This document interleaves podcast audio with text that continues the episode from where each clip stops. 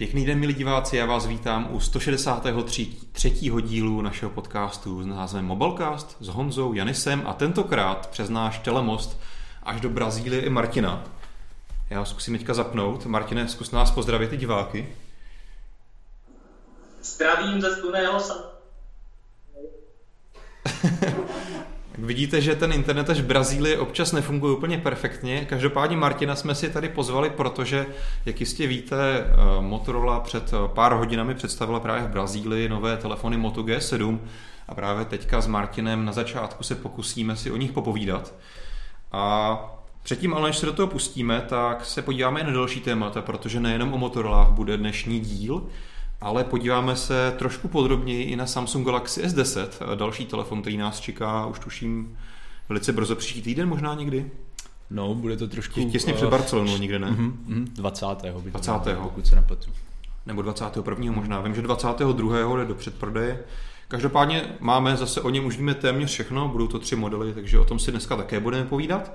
Ale máme tady i trochu jiná témata a podíváme se například na problémy FaceTimeu, které má Apple s tímto jejich nástrojem na videovolání.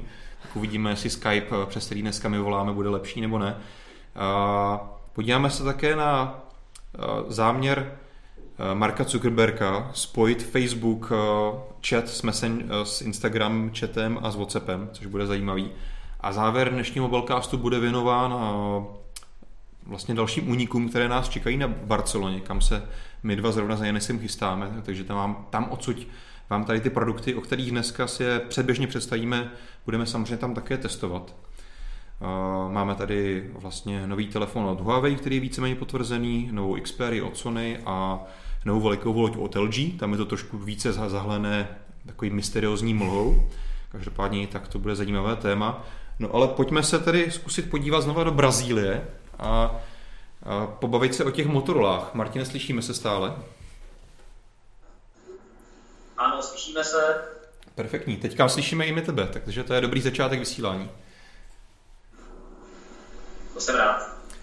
Tak jak je v Brazílii teďka? Ty vlastně za sebou máš teďka představení, které bylo celosvětový nových telefonů, který patří někam asi do střední a nízké třídy, je to tak?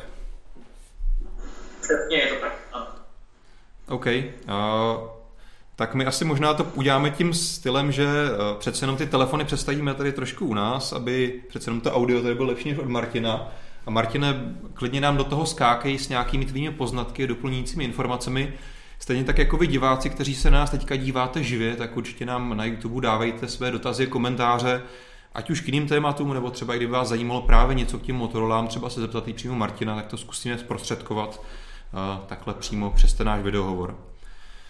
No. Jasně, jenom dodám, že já mám Moto G7 Plus přímo u sebe, dali nám tady testování, takže pokud budete mít nějaký konkrétní dotaz na telefon, co vyzkoušet, tak to tady můžu jednou vyzkoušet i na úrad platem. To je perfektní, a je to teda ten normální nebo to plusko? Je to plusko, to znamená to nejlepší, co Motorola má. Perfektní. Takže jak jste možná už teďka poznali z toho naznačení, tak Motorola nepředstavila jeden telefon, ale rovnou 4. Konkrétně G7, G7 Plus, G7 Power a G7 Play. Začneme asi možná těma zajímavějšíma telefonama. Ten G7 a G7 Plus jsou hodně stejný telefony, mají jenom pár odlišností, tak možná ti dám, Janis, slovo, abych nemluvil jenom já. A jestli nám o nich něco povíš. Určitě. Takže asi takovým hlavním rozdílem mezi G7 a G7 pluskem je procesor. Konkrétně u G7 plus je 636 Snapdragon, u G7 obyčejné je 632, takže je tam jako menší rozdíl ve výkonu. Ramka je myslím stejná, ale... Ramka je stejná. Co je taky u obou telefonů stejné, je operační systém, je to vlastně Android 9, takže to nejnovější, co může být. A skvělá zpráva určitě je, že Motorola přislíbila aktualizaci na Android 10, a to i u těch nejlevnějších, to i u toho nejlevnějšího modelu, ke kterému se teprve dostaneme. Když mluvíš o tom Androidu, tak já ti do toho skočím, že mě trochu překvapilo, že No, překvapilo. Není tam, je potřeba říct, že tam není Android One program. Mm-hmm. Ačkoliv i vlastně Martin to říká třeba v těch videopohledech, na které se určitě podívejte po Mobilecastu, pokud jste ještě neviděli, tak ten Android je ve stylu Motorola celkem čistý, opravdu blízký tomu, co vidíme třeba v Pixelech, ale není to ten program Android One, což mimo jiné znamená, že nemáme úplně garantované vlastně ty nejrychlejší aktualizace. Mm-hmm. Jak říkáš, tam je podle mě kromě toho úplně standardního Androidu tam možná jejich aplikace fotoaparátů, mm-hmm. a jinak, jak říkáš, blíží se to skoro tomu čistému Androidu. Mm-hmm. No a z dalších specifikací, které u G7 a G7 Plus známe, nebo které jsme zjistili, mě taky zaujala, nebo respektive USB konektor C je skvělý. Jak víme, tak i dnes to pořád není úplně standardem, pořád jsou telefony tady v této cenové kategorii, které mají starší micro USB. Já jsem rád, že tady dali Cčko. A design, to je jako hodně subjektivní záležitost, nicméně já si myslím, že se celkem povedl. Máme zde kapkovitý výřez a poměrně tenké rámečky, tady u té G7 a G7+. Ty jsi vlastně chválil ten USB-C, co bych rozhodně vychválil, tady bych to považoval celkem za samozřejmost, ale když se potom vlastně později dostaneme k tomu Moto G7 Play, což je ten úplně nejlevnější telefon za 3800 korun, tak ten také C má. Přesně. A v téhle kategorii to stále ještě není samozřejmost, takže tam bych to já za mě určitě rozhodně vypíchnul jako výhodu. Rozhodně souhlasím. Potom kamery, takové klasické rozlišení, řekl bych, 12 megapixelů a 8 megapixelů u G7. Je tady 6 a 2 palcový displej, jak už vlastně bylo řečeno i v samotném představení.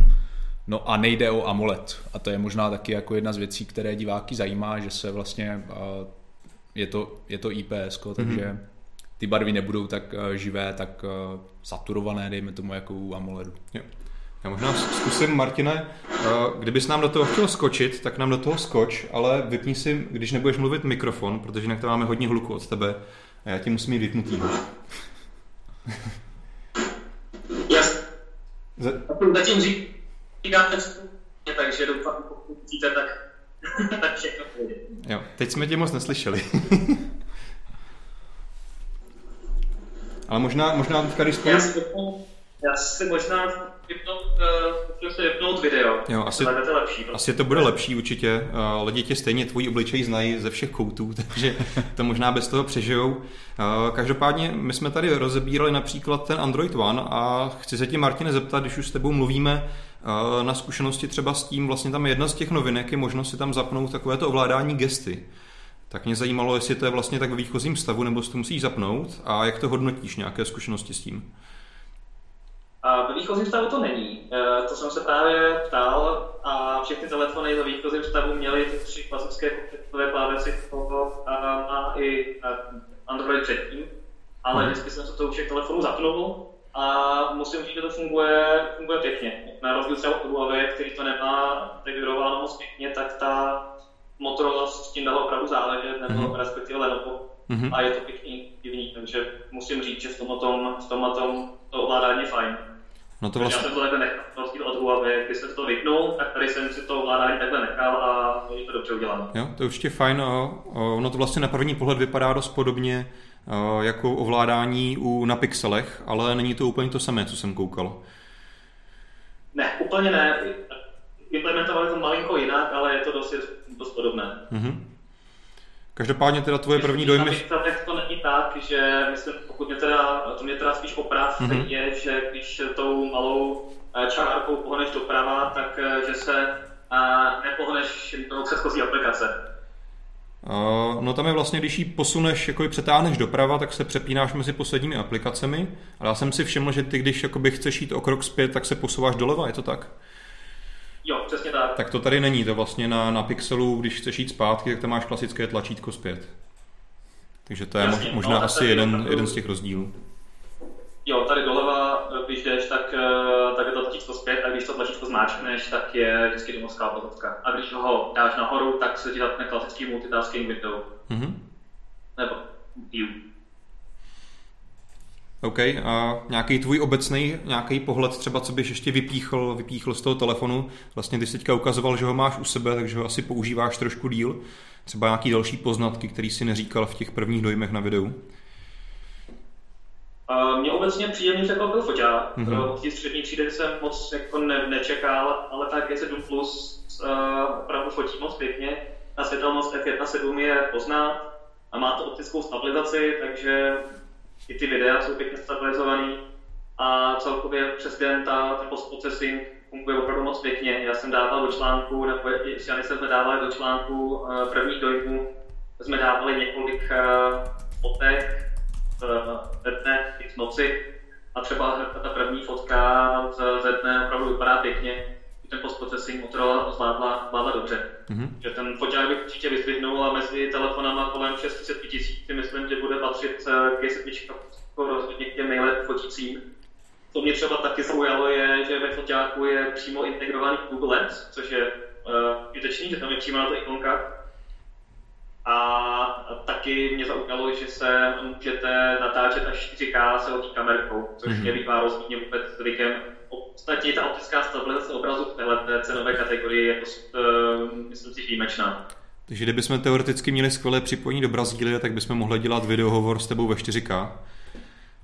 Ale teďka děláme pouze audiohovor. Možná ještě bych doplnil, tohleto je důležitá informace, že tady vlastně jeden z těch málo rozdílů mezi tím pluskovým normálním modelem je právě, že to plusko má trošku lepší ten foťák, má lepší světelnost 1.7 a právě tam má tu optickou stabilizaci, což to normální G7 nemá, pokud se nemýlíme, to tak. Souhlasím s tebou. Jo. A ty, Martine, teda asi testuješ hlavně to plusko, takže nemáš asi nějakých moc referencí třeba v nějakých horších podmínkách, jak ten levnější model fotí. Jestli to je výrazně... To nemám. Nemáš, OK. Sedmičky nám nerozdaly, takže tam jsme zkoušet nemohli, takže to se musíme počkat až na testování z Prahy. Jo, každopádně, jestli to vypadá jako velice pěkně ty fotky, ta G7 Plusko řeknu, že se u nás bude prodávat za 7700 korun, tak si myslím, že to vypadá rozhodně pozitivně, protože přece jenom ta kvalita těch fotek je stále jako z těch jednou z výsad těch vlajkových lodí, ve kterém se ještě hodně odlišují od levnějších telefonů. Že pokud se třeba i například Lenovo nebo Motorola na tohle dotahuje pomalu, tak to je rozhodně pozitivní směr. Určitě. Tady bych ještě vyzvihnul u toho pluska rozdíl mezi sedmičkou a jsou stereové práky, které jsou výrazně kvalitnější. Opravdu musím říct, že to zní pěkně, ten telefon, zejména na svoji cenovou kategorii. Mm-hmm. A co si myslím, že je pozoruhodný, je to turbo nabíjení. 25 W a kompatibilita s Qualcomm Quicharge 4. A opravdu jsem to zkoušel, ta nabíječka je přímo palení a nabíjí se to opravdu jak z prachu. To je opravdu za nějakých jako 10 minut se to nabije o 10%, což je super. To je určitě super, ale potom vlastně ta levnější G7 tam má tuším 15 W, že jo? Ta má 15 W, stejně jako G7 Power, tam má taky 15 W. Já jsem teda... G7 Play tam má jenom základnější nabíjení a už nemá ani rychlou nabíječku balení. Jo, já jsem teda ve článku vyčetl v tvém, že G7 Power má 25 W, tak nevím, kdy došlo k mílce. Mělo by to být nakonec by to mělo být 15, protože tiskový zpráv byla 25, ale teďka nám upřesňovali, že 15, takže to, pokud tam ještě máme, tak to musíme opravit, ale jinak... Power by měla mít opravdu 15. Tak vidíte, diváci Mobilecastu, víme víc než výtisková zpráva. Tak, díky Martinovi. OK. To jsou fajn věci, tak Motorola opět integrovala velice pěkně ty svoje různé vychytávky a featureky, takže zapínání foťáky gestem, zapínání baterky gestama, všechno to funguje moc pěkně, to je hrozně návykový, to je, když používám nějaký moto na telefon, tak je to hrozně rychlý do zapnutí foťáku a další funkcí, takže to je určitě super. A jinak celkově ten systém je pěkně odladěný, rychlý, dobře to používá, takže to je taky jeden z benefitů. A to teda platí i u toho G7 Play, té nejlevnější varianty, která samozřejmě je za nějaký 3,5 000 Kč, tak i tam opravdu to běhá pěkně. A pokud bych měl vlastně shrnout nějaký hlavní message nebo hlavní a poselství těch telefonů z Brazílie, tak mi přijde, že rok od roku se opravdu střídat posouvá výš a výš. A je to opravdu hodně viditelný posun. A v podstatě člověk nepotřebuje nějaký významně špičkový fotoaparát a pár dalších vychytávek, tak v dnešní době úplně v pohodě mu člověk stačí telefon za 7 jak právě G7 Plus a má tam v podstatě úplně všechno, co potřebuje a ten telefon v ničem nějak výrazně není ochuzený. Mně by tam osobně chybělo pouze snad bezdrátové nabíjení. Mm-hmm. To je přesně jedna věc, na kterou jsem se chtěl zeptat, takže ačkoliv teda je tady perfektní možnost nabíjení, tak to bezdrátový tam chybí. Na druhou stranu v této cenové kategorii a asi to potřebuješ muset přepnout zpátky, protože teď jsme přišli po Martina. Já jsem Petra milně instruoval, aby nám tady zapl logo na televizi a nedošlo mi, že tím pádem přijdeme o Martinův hlas. Takže Martine, jo. Už tě zase slyšíme. Dobře, nevím, co jste teda slyšeli naposledy, ale v případě, že jste neslyšeli ten můj obsáhlý statement, tak to můžu zopakovat, ale to jste asi slyšeli. Ne? A určitě jsme slyšeli všechno, co bylo důležité. A možná ještě jedna věc, která nedozněla možná na tiskovkách a tak podobně, tak pokud si koupíte QualSIM variantu těch telefonů, které budou i v Česku k dispozici, tak i když se tam dáte 2 SIM karty, tak vždycky je G7, G7 Power minimálně, teda G7 a G7 Plus, tak je tam minimálně vždycky k dispozici ještě i slot pro paměťovou kartu, takže to neznamená, že by to byl hybridní slot, ale opravdu 2 SIM karty plus 1 paměťovka. Aha, a teda bude u nás pouze dual SIM, nebo budou dvě varianty, klasická a dual SIM? To závisí na operátorech. Ve volném prodeji by mělo být dual SIM i single SIM a u operátorů, pokud ten telefon zařadí do nabídky, to asi máte víc informací než já, jestli už nějaký operátor je oznámil, tak tam určitě se dá očekávat, že to bude jenom single SIM. Zatím jsem to nezaznamenal, každopádně víš, jestli třeba právě to dual SIM, single SIM nějak vlastně ovlivní cenu, kterou teďka oznámená, protože já jsem vlastně z těch informací, které přišly v tiskových zprávách, nikdy nezaznamenal, že by řešili, jestli to má být dual nebo single SIM, máme vlastně jenom jednu cenu vždycky. Mm-hmm. Takže nemělo by to být odlišeno, takže ta se nabídla stejná pro SIM. Okay. Pro dual SIM, no. Takže pro dual SIM nadšence další plusový bodík pro Motorola, to vypadá rozhodně fajn.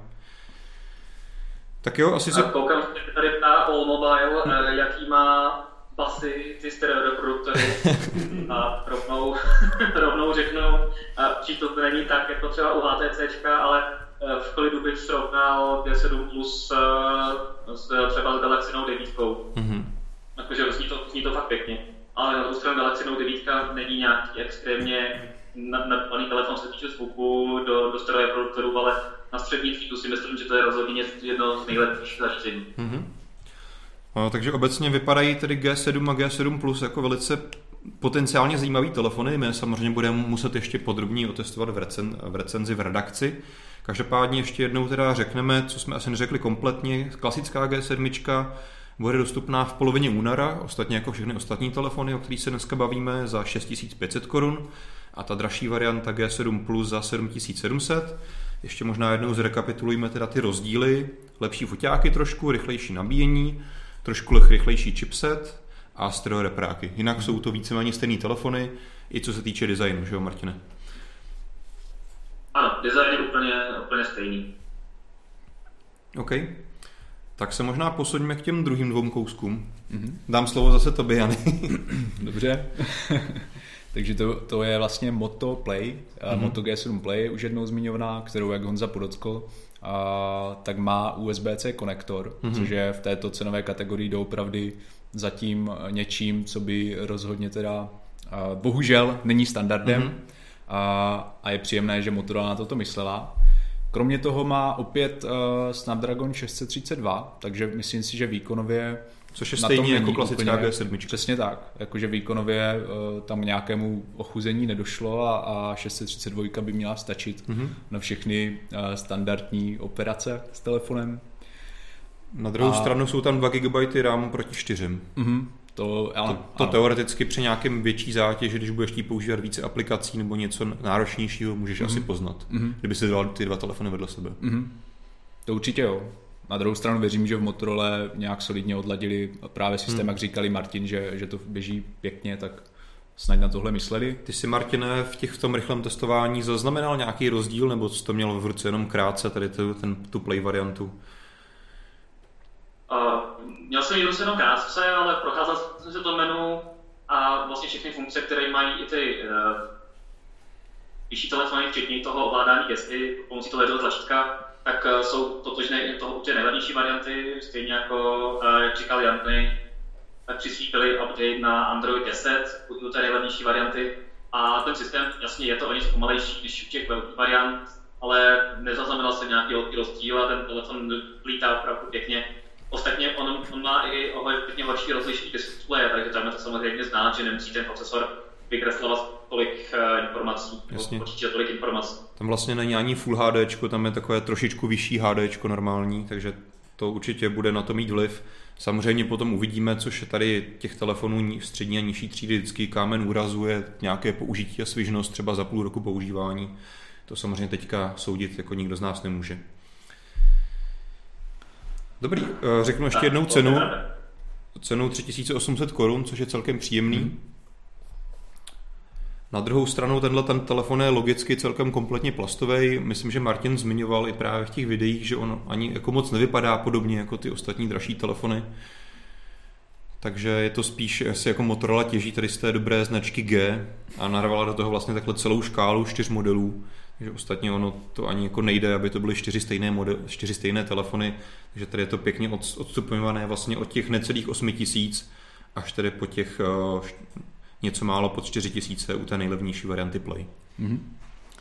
A ta druhá varianta je Moto G7 Power, která, jak název napovídá, se pyšní vysokou kapacitou baterie. Je to konkrétně 5000 mAh. Martine, máš už nějaké dojmy z toho, jak dlouho ti vydrží ta G7 Plus, která má vlastně baterii o kapacitě... Tam mám tuším 3000, pokud se nepletu, jo? Mm-hmm. Slyšel jsi nás? Jo, zatím ho nepoužívám tak intenzivně, abych to mohl posoudit s mým běžným používáním telefonu, ale samozřejmě těch 3000 takhle velkého displeje a výkonu asi není úplně extra hodnota, ale myslím si, že to bude standardní nějaká denní výdrž.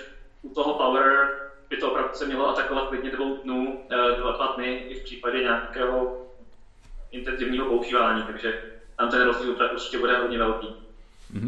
Asi důvod, proč možná se Jany ptal, je taky, že vlastně tam je opět stejný chipset jako u té G7, ne teda u toho pluska, takže se dá očekávat, že by to mohlo být nějak srovnatelné, ale opravdu těch 5000 mAh je hodně zajímavá varianta, nebo hodně zajímavá hodnota, i vzhledem k tomu, že ten telefon není nějak výrazně tlustší než ty ostatní telefony.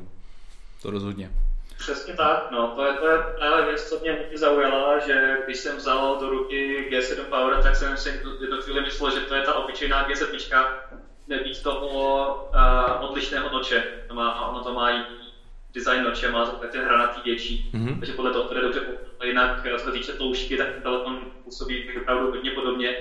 A lobou dolů ten Motorola už dokázal takhle velkou baterku narvat do těla, co má po 10 mm, a ten telefon působí pěkně, takže to není žádná cihla, co by vám trhla kapsu, takže pokud potřebujete takový nějaký přední telefon s dlouhou výdrží, tak G7 pak může být celkem zajímavou volbou. Víš, jestli je tam nějaký důvod, proč ten noč vypadá jinak? Je tam třeba víc senzorů, nebo? Je to čistě cena. Ten malinký noč prostě je a ještě s tím kapkovitým tvarem, tak je prostě dražší vyrobit než tenhle ten standardní. Takže prostě je to opravdu jenom o ceně, protože ten Power je výrazně levnější než ty G7 dražší. Jasně. Cena konkrétně je 5400 korun, dostupnost stejná, to znamená polovina února, což už je za chvíli. Takže v tomhle je fajn, že Motorola hodně rychle po tom představení dokáže ty telefony dostat na trh. A možná teda taky potřeba zmínit, že vlastně i ta G7 Power už je vlastně v plastovém provedení, což asi teda bude více odlišovat od těch G7 standardních. A nevím, jestli Martine, ještě máš něco v dodání k těm, jak bys celkově zhodnotil tady ty 4 nové kousky od Motorola? Asi už jenom to, co jsem říkal předtím, a to teda právě nevím, jestli jste neslyšeli, ale jenom, že opravdu ta střední třída dneska už začíná být pěkně vybavená a pokud člověk nepotřebuje nějaké specialitky, tak určitě mu poslouží i telefon jako G7, G7 Plus, protože to má v podstatě skoro všechno. OK, a Petře, máme ještě nějaké dotazy třeba, které by mohl odpovědět přímo Martin z místa? Tak jo, tak my ti, Martine, asi děkujeme. Pokud teda chceš náhodou tady takhle v tomhletom formátu s náma zůstat na celý vysílání, klidně můžeš, tak tímhle bych asi ten segment... Asi ne, ale Dobře, takže tímhletím bych asi ten segment o Motorola ukončil. Já bych se možná ještě zeptal, jestli Motorola, nebo respektive zástupci Motorola neprozradili něco o budoucnosti, o tom, na co se chtějí zaměřit v budoucnu. Martine? A...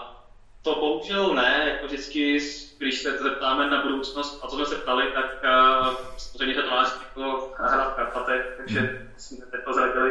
Jasně. Ale ptal jsem se třeba z vědomosti, proč třeba u Motorola Moto G a nezavedli taky Moto Moc a výrazně z nich vyplynulo, že Moto Moc opravdu zůstanou devizou jenom ty zadkové řady a do G je neplánem dávat.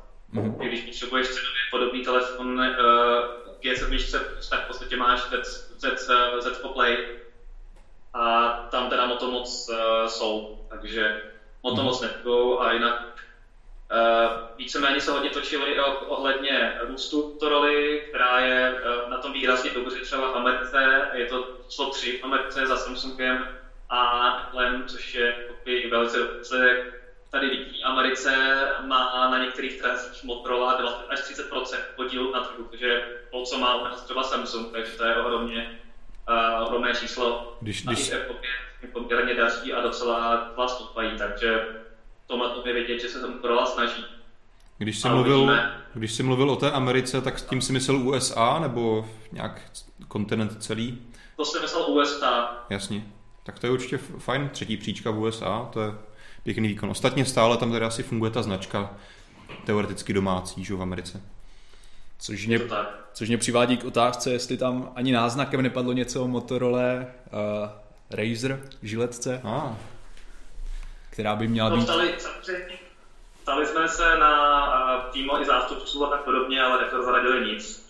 Bylo vidět, že se něco chystá, a potvrdili, že ohebné telefony něco, na co se můžeme v budoucnosti od Motorola těšit, ale cokoliv dalšího jsme z nich nedostali, což jsem ani nečekal. Mm-hmm. Díky. No nemáš zač. Dobře, tak za tebe tedy všechno zodpovězeno, Jany? Za mě ano. Tak jo, tak díky moc, Martine, že se s náma spojil. Přejeme šťastnou cestu, ať se nám vrátíš v pořádku zpátky do Prahy a my budeme teda pokračovat dál v našich tématech Mobilecastu. Mějte se krásně, zdraví do sluného São Paula. Tak jo, čau. Ahoj. Ahoj. Tak jo, já s Martinem tady zatím ukončím hovor a možná si, Jany, pust do dalšího tématu, kterým je Samsung Galaxy S10. Mm-hmm. Přesně tak, Samsung Galaxy S10, téma, které nebo ono je aktuální už několik měsíců, řekl bych, protože různé úniky informací a domněnky už vlastně pozorujeme doopravdy minimálně půl rok dozadu a informujeme vás o nich. No a leckdy je tedy těžko říct, jako co má nějaký reálný základ, co je úplně jako holá domněnka jenom něčí. No ale my už nyní víme, že by se tady měly objevit 3 modely Galaxy S10 a z toho takové 2 prémiovější a jeden levnější, který dostane označení E. No já bych, ano, bude levnější, ale nebude levný. To je nebude levný, bude cenově dostupnější, to je takové lepší synonymum pro to. Vlastně takový iPhone 10R. Přesně tak, přesně tak. No a jak jsem zmínil, tak už alespoň tedy víme, že to bude Ečko. Viděli jsme vlastně bootovací sekvenci, když telefon zapnete, tak vlastně to logo hnedka na začátku všeho, takže tam se objevilo E. Takže to víme. Pokud se to tam teda nikdo nepustil video nějaký, ale pravděpodobně dává to smysl, protože tady o tomhle označení se mluvilo už dlouho, takže asi to tak bude. No a tím, že bude, nebo neříkám, že je tady přímá souvislost, nicméně asi bude, a displej tohoto telefonu bude mít velikost 5,8 palce, což bude vlastně úplně nejmenší tady z těch nových modelů Galaxy S10. Nicméně výkonově tam k nějakým větším ústupkům nedojde z toho, jako co jsme zatím, teoreticky z toho, co jsme zatím slyšeli. Takže by to nemusel být úplně návrat k takovému tu S4 mini nebo S5 mini, jak bývalo. Vlastně, že jsme dostali vždycky tu vlajkovou loď S5 a pár měsíců později bylo mini mini varianta, jo, která byla hodně horší. Osikaná. Tak tady vypadá, že se bude spíše zmenšovat, budou tam chybět nějaké fotoaparáty, ale pokud všechno dopadne dobře, tak by tam teoreticky mohl být třeba stejný chipset. Mm-hmm. Což si myslím, že je důležitější než, než velikost tuhle příčky třeba. Jasně. Dobrá, tak máme teda S10e, klasickou S10 a zase S10+. Zase se nám to tady rozpíná 5,8 až 6,4 palce.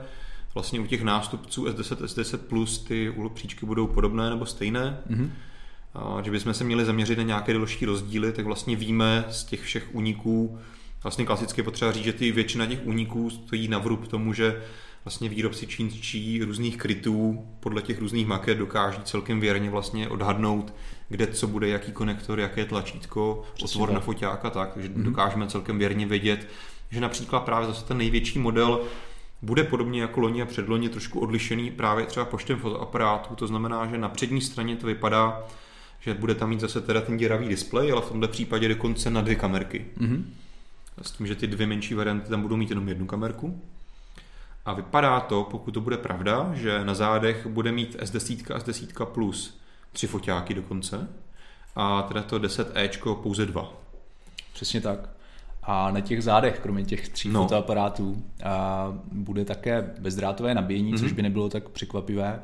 Nicméně z posledních informací víme, že tam bude i funkce reverzního bezdrátového nabíjení, jako kterou jsme viděli i Huawei, přesně tak. Takže nějaké věci typu bezdrátových sluchátek si budou moci uživatelé dobíjet přímo ze zad toho telefonu.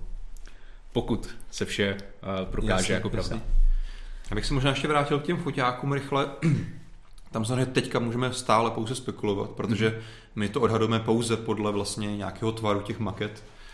Ale asi nejlepší by bylo, kdyby tam vlastně byly 3 různé ohniskové vzdálenosti, to znamená nějaká klasika, nějaký zoom a nějaký ultrawide režim, to si myslím, že bylo asi nejpraktičtější. Na druhou stranu víme, ostatně i u Samsungu, že někdy vlastně oni ten některý jeden z těch foťáků dedikují pouze na ten portrétový režim, aby detekoval tu hloubku té scény, což by mi přišla trošku škoda, takže doufejme, že tady u těch dražších modelů skutečně Samsung investuje a budou tam 3 plnohodnotné snímače o velkém rozlišení.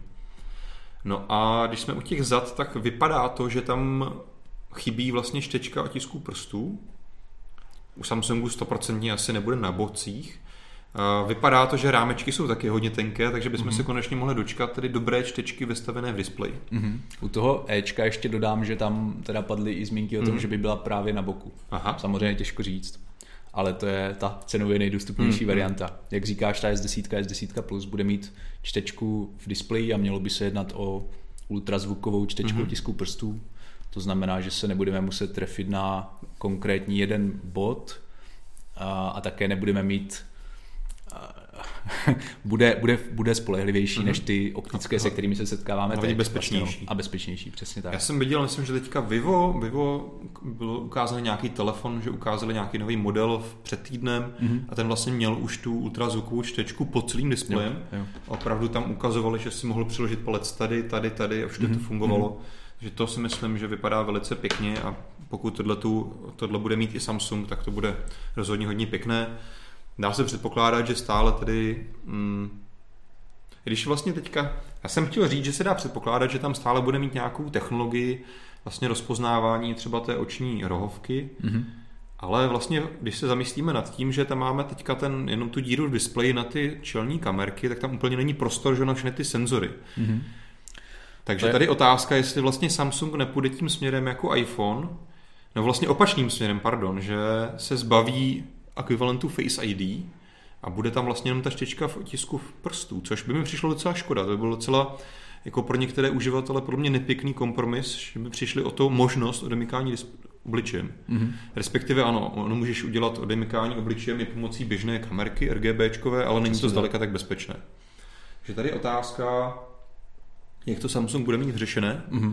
Třeba všechny ty úniky, které jsme teďka viděli, lžou, nebo tam nám něco uniká, ale na tohle jsem třeba zrovna docela zvědavý, jak to vlastně Samsung vyřeší, protože v současných telefonech tam přece jenom musíš mít nějaký infračervený snímač, infrakameru a tak dále, aby si dokázalo rozpoznávat všechny tady ty informace.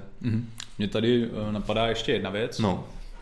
Technologie Time of Flight, která vlastně znamená, že v senzoru, nebo respektive z toho senzoru, který vás vyfotí, se vysílají jakési paprsky, které dopadnou na obličej, který se skenuje. Jsou laserové paprsky, ale ten vlastně musíš mít ten laserový vysílač, musíš mít někde vedle toho foťáku, že? To ti nemůže vysílat ten samotný foťák. Jasně, jakože v těsné blízkosti nebo respektive kolem, jak kdyby...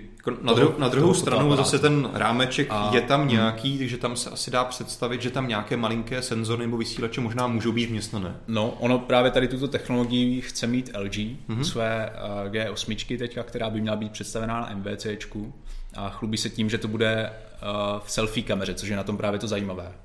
Takže tohle je možná jako možné řešení. Tady bych si myslel, že to je možná jenom jako třeba trošku jako jiná interpretace. Pochybuju o tom, že by samotná selfie kamera dokázala vysílat a snímat laserový signál. To spíš myslím, že bude jako něco přifařené k té selfie kameře a samozřejmě potom společně s tím obrazem z té selfie kamery budeš moc vlastně dělat 3D skeny obličeje.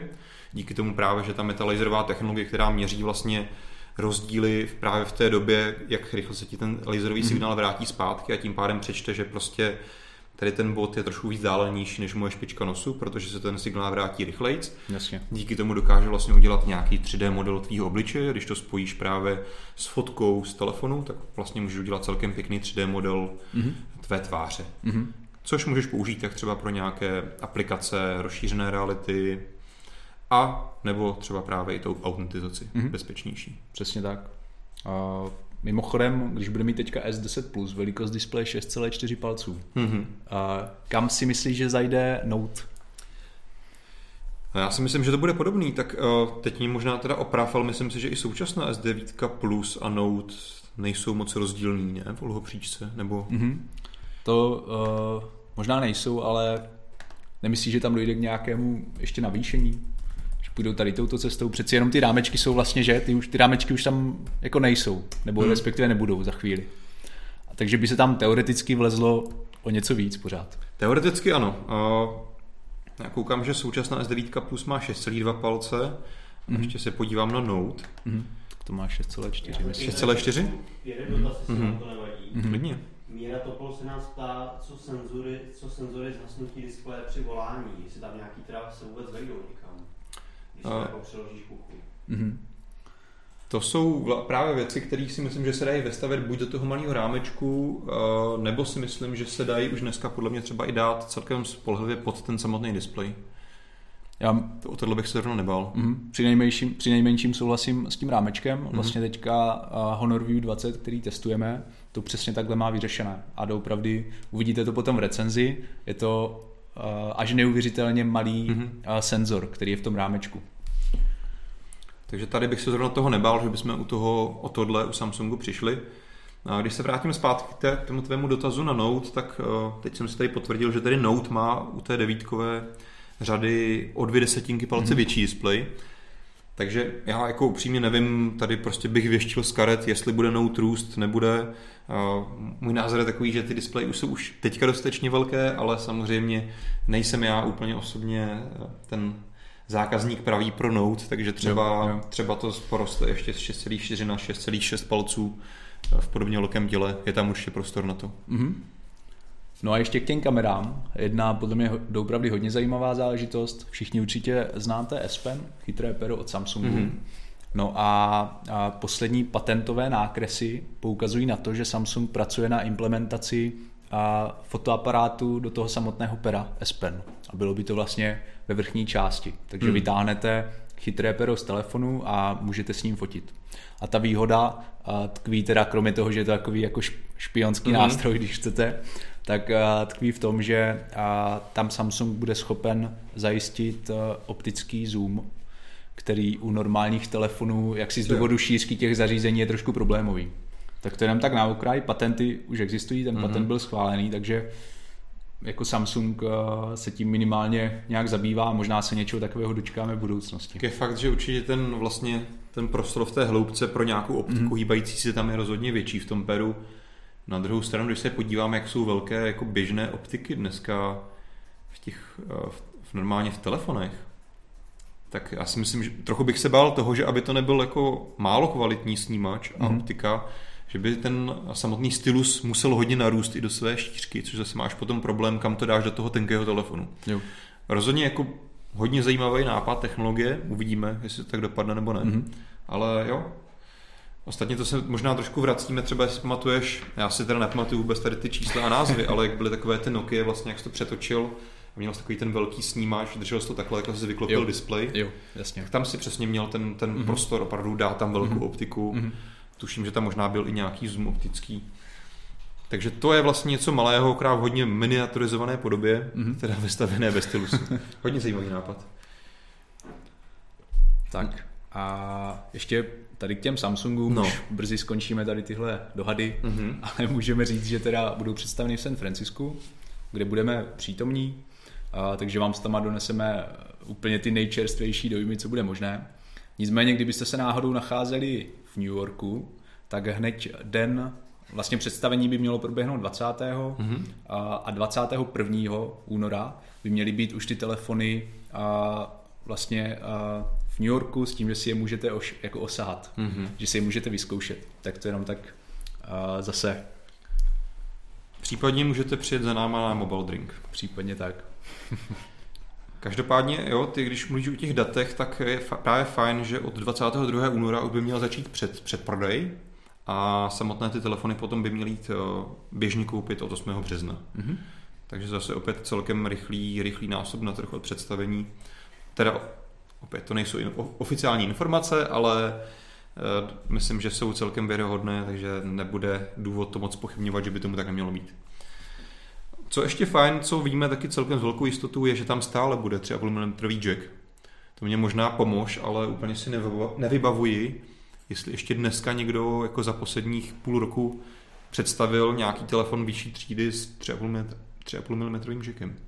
No, je to ten Honor View třeba teďka testovaný. Okay. Ten ho tam pořád má. Ale jak říkáš, těch telefonů je čím dál tím méně a asi se to nezmění. Je to jedno vlastně z posledních takových hodně odlišovacích prvků Samsungu, kterou on si svěřepě drží, stejně jako slot na paměťové karty. Takže tady to s tím asi můžeme stále počítat u Samsungu. Dobrá, tím jsme asi vyčerpali ty nejzajímavější zatím úniky a spekulace. Určitě se na Samsung Galaxy S10 můžete těšit, my to samozřejmě tak, jako jste u nás zvyklí, budeme mít pokryté, jak to nejlépe dovedeme na mobilnetu, takže buďte naladění na oficiální informace. Já předpokládám, že se tam přece jenom něco málo nového dozvíme, Samsung si na tu akci připraví nějaké překvápku, nějaké wow, něco, v čem ty telefony budou zajímavé. Přesně tak, anebo to bude přímo možná ohebný Samsung. Uvidíme. Myslíš? To bych jako zase si myslel, že už bychom asi vzhledem k tomu, jak dneska všechno hrozně uniká, o tom trošku viděli. Jo, že vlastně co se ví, tak asi na tom CESu se tam za zavřenými dveřmi něco možná ukazovalo, nějaké prototypy, ale pokud by se Samsung s něčím chystal na trh, tak si myslím, že už zase by to někde uniklo. Co je možné, že tam ukáže nějaký prototyp. Hele, jako jsme inovativní, tady máme prostě lámací telefon. Ukážu ho tam na pódiu, nechají se s ním vyfotit, ale asi bych jako nečekal, že to bude produkt, o kterým oznámí, že ho za 3 týdny začnou prodávat. Uvidíme, ale třeba se necháme překvapit. Tak a já myslím, že se můžeme trošku podívat na tu kauzu s FaceTimem, kterou si nakousl na začátku, která postihla uživatele iOS. Teoreticky i vlastně macOS. V čem je to zajímavé, nebo pokud vůbec nevíte teoreticky, co je FaceTime, tak FaceTime je prostě Appleí videohovory skupinové. A nebo teda původní byly samozřejmě 1:1, nějaký rok zpátky, nebo možná 2 už tam vlastně přidali možnost těch skupinových videohovorů. A vlastně tam je to podobně jako třeba na Google Duo, že vlastně ty, když někomu zavoláš přes ten videohovor, tak ta druhá strana při tom, co to vyzvání, ti tam rovnou vidí to tvoje video na displeji. No vlastně do té doby, ale než ta druhá strana to nezvedne, tak je normálně jako u jakéhokoliv jiného hovoru, že do té doby ten telefon zpátky nezačne vysílat, že jo, zvuk od tebe. Jasně. No a teďka jako vlastně nějaký 14-letý klučina v Americe omylem jako přišel na to, že se celkem jednoduše dá udělat to, že ty můžeš začít tu druhou stranu odposlouchávat, aniž ona by o tom viděla, aniž by cokoliv na tom telefonu udělala. Uděláš to jednoduše tak, že začneš někomu volat a přidáš do té konverzace ještě jednou, přidáš tam svoje telefonní číslo a v tu chvíli vlastně ti Apple propojí a začne vysílat zvuk z mikrofonu toho druhého telefonu nebo toho druhému uživatelu, kterému si původně volal. Takže celkem jako nepříjemné porušení tady nějaké bezpečnosti. Pokud například máš telefon stišený, že ani nevíš, že ti někdo volá, může tě vlastně teoreticky takhle na dálku odposlouchávat. Celkem nepříjemná hloupost. Je celkem ale zajímavý, jak na to Apple zareagoval. Vlastně pár dnů po tom, co se tady to vyplavalo na povrch, tak Apple zareagoval tím, že vlastně kompletně FaceTime znefunkčnil. Takže teďka vlastně se nikdo přes FaceTime zavolat nemůže. Což je celkem zajímavé řešení. Na druhou stranu tady opět jako Apple prokazuje, že opravdu pro něj ta bezpečnost je důležitá a tady upřednostnil vlastně bezpečnost před tím tedy nějakým pohodlím těch uživatelů. Skutečně jim tady tu službu na nějaký týden, dva znemožnil a vlastně plánuje to opravit formou updateu iOS. Což znamená, že by to mělo přijít někdy příští týden. Na druhou stranu víme, že ačkoliv v tomhle Apple je na míl daleko před Androidem v rychlosti updateu operačního systému, tak stále to není úplně ta nejrychlejší metoda. Je hodně lidí, kteří vlastně z principu jako se neaktualizují na poslední verze, některý lidi třeba ani nemůžou, protože mají starý iPhone. Takže v tomhle je tady zase trošku vidět ta zkostnatělej přístup Apple, že on vlastně ty vestavené aplikace dokáže aktualizovat pouze s vydáním nové verze operačního systému. A když vydáváš novou verzi operačního systému, musíš otestovat hrozně moc věcí. Kdybys prostě vydal aktualizaci v App Store, jenom prostě aktualizuju FaceTime, tak to si myslím, že si dokáže udělat do druhého, do třetího dne, protože on už dneska to dávno má opravený tady ten problém, ale teďka vlastně proto to tak dlouho trvá, protože řeší všechny spojitosti s tím, co znamená prostě vydat aktualizaci operačního systému.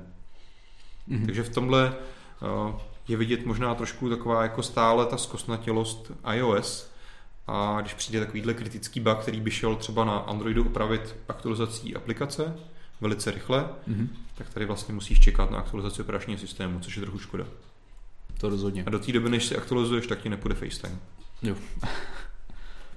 A ještě Apple můžeme naložit, protože tady, jak jsi říkal, tady ten klučina, respektive celá jeho rodina se snažili právě Apple kontaktovat, pokud vím, několikrát, snažili se na to upozornit, ale to se jim jaksi nepodařilo, takže o tom problému, přestože se o něm vědělo minimálně několik dní už předem, Apple vlastně se dozvěděl až o něco později, než bylo nezbytné.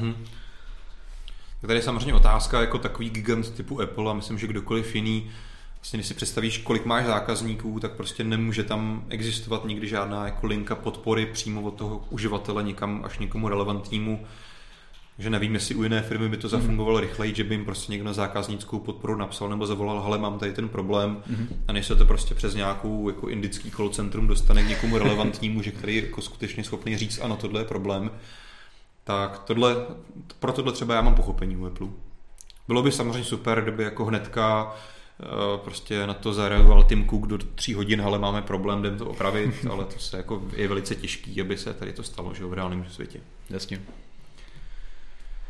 Dobrý, když jsme u těch kauz, tak se pojďme pobavit o Facebooku.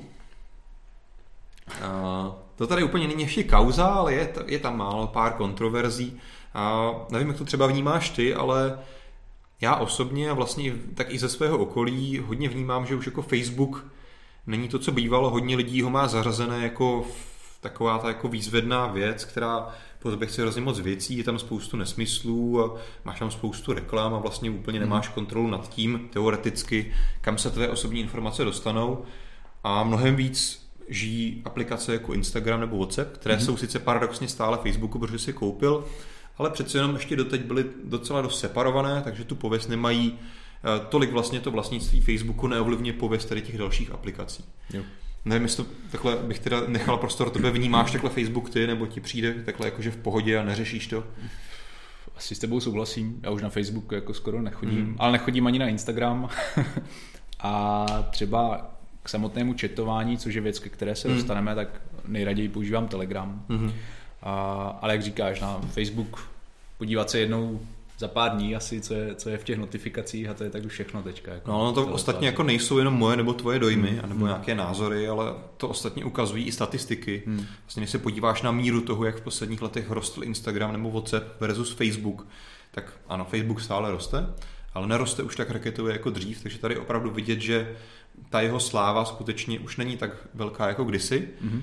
A právě důvod, proč o tom mluvíme, je, že Mark Zuckerberg se rozhodl, že právě ten chatovací nástroj Facebooku, to znamená Messenger, WhatsApp a chatování v Instagramu propojí do jedné platformy, což na jednu stranu si myslím, že je super nápad, protože konečně jakoby, jsou to všechno jejich aplikace, konečně teda budeš moct vlastně si napříč těmi všemi třemi aplikacemi chatovat s kýmkoliv, koho máš v kontaktech, což si myslím, že je fajn přístup. Na druhou stranu to celkem logicky vyvolává obavy v to, že jak vlastně tady ten přístup Facebooku ovlivní důvěru uživatelů a spokojenost tady s těmi aplikacemi, které doteď vlastně byly jako na tom velice podobně, nebo velice dobře, protože stále rostly a jsou to opravdu velice důležité platformy.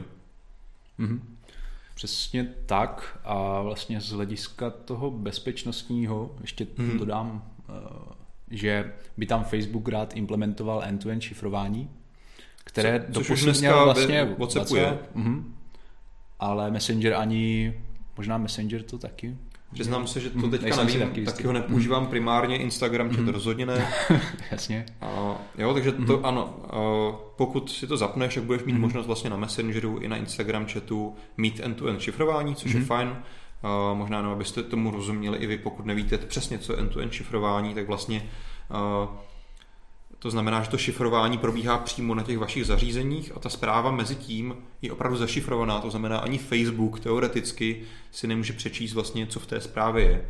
Takže pokud opravdu dbáte na bezpečnost a nechcete, aby nikdo si tu zprávu po cestě nemohl přečíst, tak to end-to-end šifrování na to dobré. Mm-hmm. To je ostatně jeden z důvodů, proč je WhatsApp hodně oblíbený.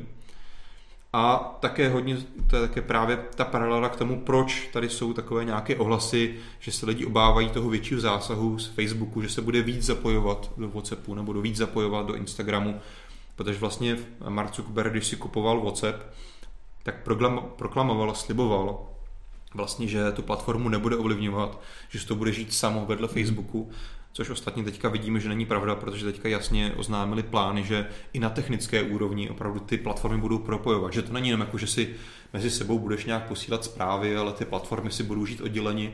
Oni opravdu na tom backendu budou ty platformy více propojovat, integrovat, aby to... Což z hlediska Facebooku a z hlediska technologického to samozřejmě dává smysl. Jenom tady s tím už potom... S tím souvisí vlastně tady nějaké ty obavy o soukromí, o pověst té firmy, co se vlastně tady bude dál dít s těmi aplikacemi, když si to opravdu teďka plně převezme Facebook pod svá křídla. Jasně. Tomu ostatně třeba to doplním zajímavostí, že například zakladatelé Instagramu právě z podobných důvodů odešli vlastně na podzim minulého roku a v zimě ještě zbytek z nich. Takže vidět, že tam nějaké třenice jsou. Stejně tak vlastně, když tohleto rozebírali interně, tak vidíme, že vlastně zaměstnanci WhatsAppu proti tomuhle docela hlasitě vystupovali, že tady to nechtějí, aby se tady to propojování dělo. Takže vidět, že tady opravdu ten odpor jakýsi je. Je teďka tady otázka, až se to Facebooku povede udělat, tak samozřejmě nejdůležitější bude ono pár vývojářů nebo pár zakladatelů, to je vlastně celkem jedno. Důležité bude, jak na to budou reagovat zákazníci. Přesně tak. To teďka asi těžko predikovat. Asi tady ten samotný jeden krok si myslím, že to sám o sobě úplně nezmění. Možná v pár takových pochybovačích řeknou, dobře, tak teď už nebudu na tom WhatsAppu, ale půjdu třeba na ten Telegram zmiňovaný. Ale myslím si, že úplně masové exodus tady z Instagramu nebo WhatsAppu se asi ještě tímhletím krokem nedočkáme. Ale to spíš takový ten jako první skok do tohohle, jako že se opravdu poruší tady ta zábrana. Ano, opravdu už teďka Facebook je propojený tady s těmi platformami a otázka, co bude dál. Jasně. Na druhou stranu, jako lidi, kteří používají Facebook, jsou už vlastně taková starší generace a Instagram používají hlavně mladí. A zrovna těm mladým asi tady tohle bude celkem jedno, dovolím si tvrdit. Je fakt, že takže... samozřejmě tam to vnímání soukromí už je úplně jinak zase posunuto než třeba u starší generace. Jo, tam je to spíš zase o nějakém tom cool faktoru té platformy, což už tam právě u těch mladých úplně nefunguje na Facebooku, ale funguje to na Instagramu. Jak říkáš. Takže tam je otázka. Samozřejmě tam Facebook, což se logicky také bude snažit nějak ty platformy monetizovat, protože vlastně v současné době alespoň právě z těch chatů, tady těch aplikací má téměř minimální nebo vůbec žádné příjmy. Takže tady je právě otázka, jak to monetizovat, jestli to bude sbírat právě nějaká data pro inzerenty, jestli tam bude více rozšiřovat nějaké story pro aplikace do těch četovacích nástrojů a tak dále. Takže to jsou právě všechno otázky, které kolem tohohle krouží a důvod vlastně, proč tady kolem toho panují pochyby. Mm-hmm. Na druhou stranu chci se vrátit ještě zpátky, abych to jenom nehejtoval. Myslím si, že z hlediska, když tady od toho všechno odhlédneme od nějaké pověsti Facebooku, tak je to, myslím, že velice logický krok, se tady ty všechny platformy propojit, protože z hlediska těch uživatelů to prostě dává smysl. Souhlasím. Tak, a abychom nezabředli jenom do Facebooku, tak se pojďme podívat trošku, pojďme se trošku navrátit na to, co nás čeká na veletrhu MWC. Mm-hmm. Už nějaké, nevím, 2 týdny zbývají? Přesně tak. 2 týdny a pár dní. Mm-hmm. Myslím, že první věci začnou už v sobotu 23., pokud vím. Mm-hmm. Takže se nám to opravdu blíží. A první takovou hodně zajímavou novinkou je ohebný telefon od Huawei, který by měl být oznámený 24. února. Je to celkem oficiální, protože byl vyfocen plakát, nebo respektive taková poznámka přímo od Huawei. No to je to pozvánku, která přímo rozeslal Huawei. Přesně tak. Takže oficiálnější už to být asi nemůže. Možná jestli Petr tam okoze, ano, takže to vidíte i vy diváci.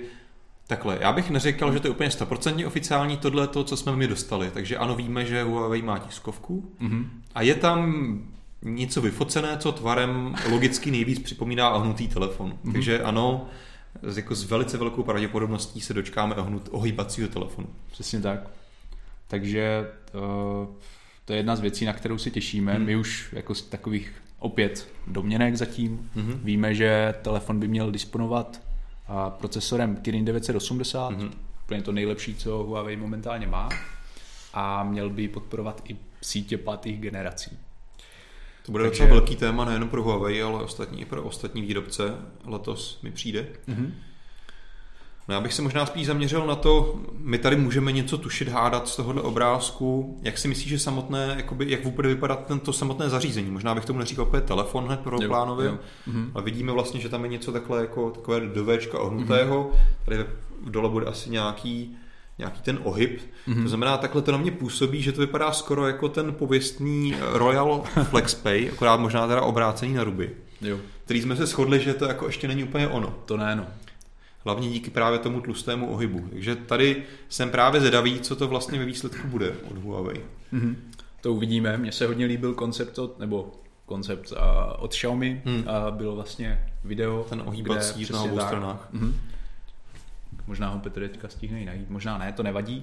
Je to Xiaomi ohebný telefon, který představuje zase zakladatel společnosti, pokud se nemýlím, a skládá se na 2x, takže není to jenom takové skládání stylem skládání knížky, ale jak vidíte na videu, tak když ho v tom roztáhnutém stavu je to tablet, nebo dejme tomu tablet, s doopravdy velikou uhlopříčkou, který se dá používat, to prostředí je krásně optimalizované, nebo to alespoň tak vypadá tady z tohoto videa. A potom... No, v tom bych s tebou nesouhlasil, zrovna ne. Teďka tam bylo vidět, že když ten telefon ohneš, tak se ti tam asi 5x problikne obrazovka. No. Což tomu rozumím, protože samozřejmě dneska na to Android aplikace nejsou úplně připravený, že se jako on the fly mění rozlišení nebo velikost displeje. Jasně, já jako chci říct, že za mě je to celkem už dobré demo toho, jak by to mohlo vypadat.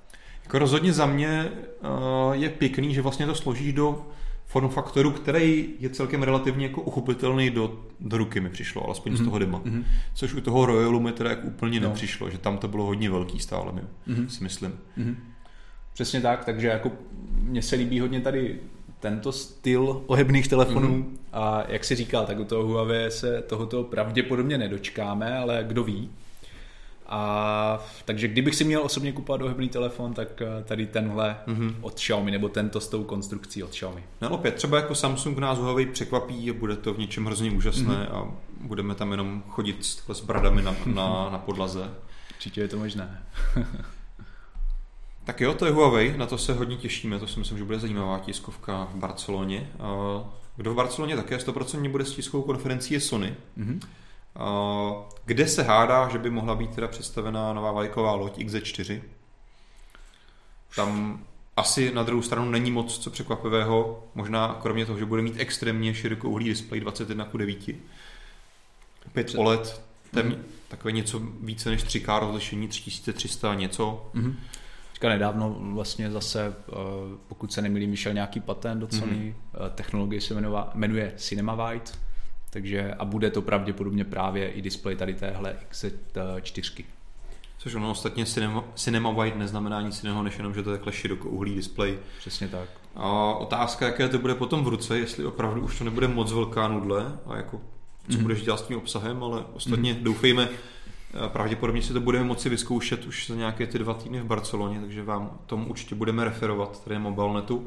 Co mě zaujalo z těch spekulací, 4400 mAh, rozhodně pěkná hodnota. Slušná. Na druhou stranu 6,5 palcový displej není malý, takže bude co živit. Hodně spekulací je tam kolem místní čtečky, hodně to tam cirkuluje, že by mohla být zase na boku, nebo že by mohla být někde jinde, že tam se asi musíme nechat překvapit. A taky by tam měl být pořád přítomný 3,5 mm audio konektor. Tak to se teda ví. Zase uvidíme, necháme se překvapit. Jak jsi říkal, těch různých pouzder, které odhalují jako různé. Na druhou stranu Sony má jako hodně zajímavou řadu Bluetooth sluchátek, takže tam by dávalo smysl, aby tlačila Bluetoothy takhle, ale to samozřejmě uvidíme.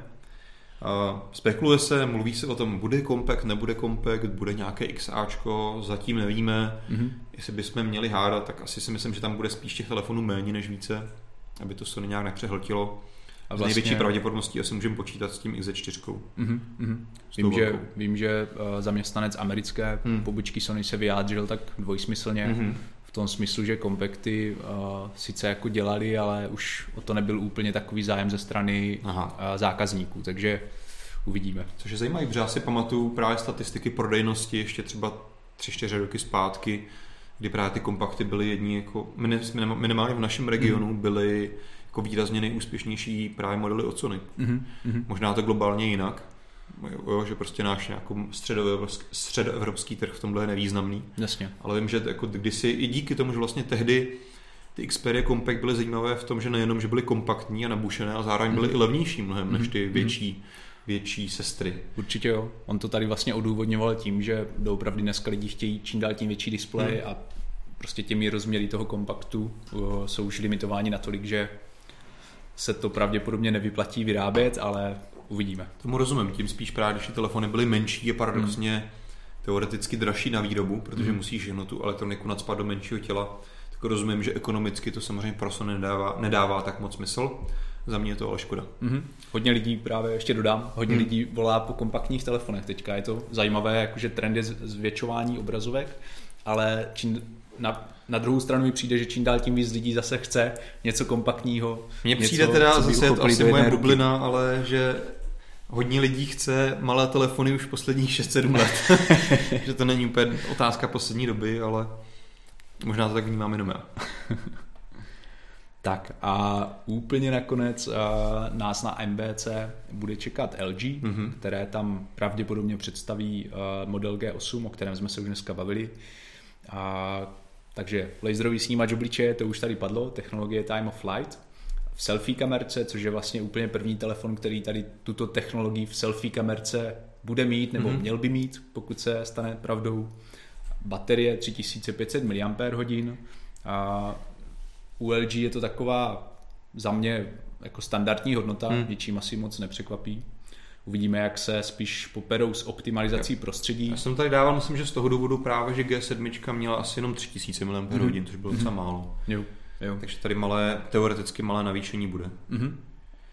Já to ještě možná doplním tím, že tady jsou občas se objeví takové protichůdné spekulace, že možná tam G8 nebude, bude tam nějaká jiná vlajková loď, která by se měla vyznačovat tím, že bude mít 5G konektivitu.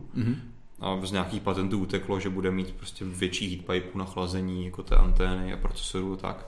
Ale zároveň v sobě má mít Snapdragon 855 4000 mAh baterku, nic víc o tom nevíme. Takže možná to dopadne tak, že vlastně oba dva tady ty úniky, pořád G8, uvidíme. S velkou pravděpodobností tam bude nějaká vlajková loď. Otázka, jak se bude jmenovat. Co víme určitě je, že tisková konference se koná. A vlastně LG v té videopozvánce, kterou posílalo, lákalo na něco, co vypadalo vlastně ovládání bez gesty. Nebo teda, ovládání gesty bez dotyku. že jsem tam jako někdo mával takhle nad nějakou plochou a tam se měnily ty nápisy, což by asi naznačovalo, že nevím, jestli se vrátíme k tomu, že jako si budeš posouvat stránkama, jako když jsi byl na Samsungu takhle máváním nad displejem, nevím. Mm-hmm. Pravděpodobně tedy LG přijde s nějakou takovou technologií, že se nebudeš muset pouze dotýkat displeje, ale budeš moci nějakými gesty nad displejem. Pravděpodobně, to se já tedy teďka spekuluji, ovládat telefon. Mm-hmm. Jak říkáš, nasvědčoval by tomu i to použití toho Time of Flight senzoru, které je pro tyhle věci dělané. Taky. Takže všechno je zatím s otazníkem, ale vypadá to nadějně. Rozhodně se máme na veletrhu MWC na co těšit. Mm-hmm. O tom není pochyb.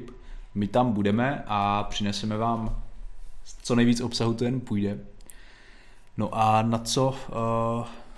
vlastně my už za 2 týdny se...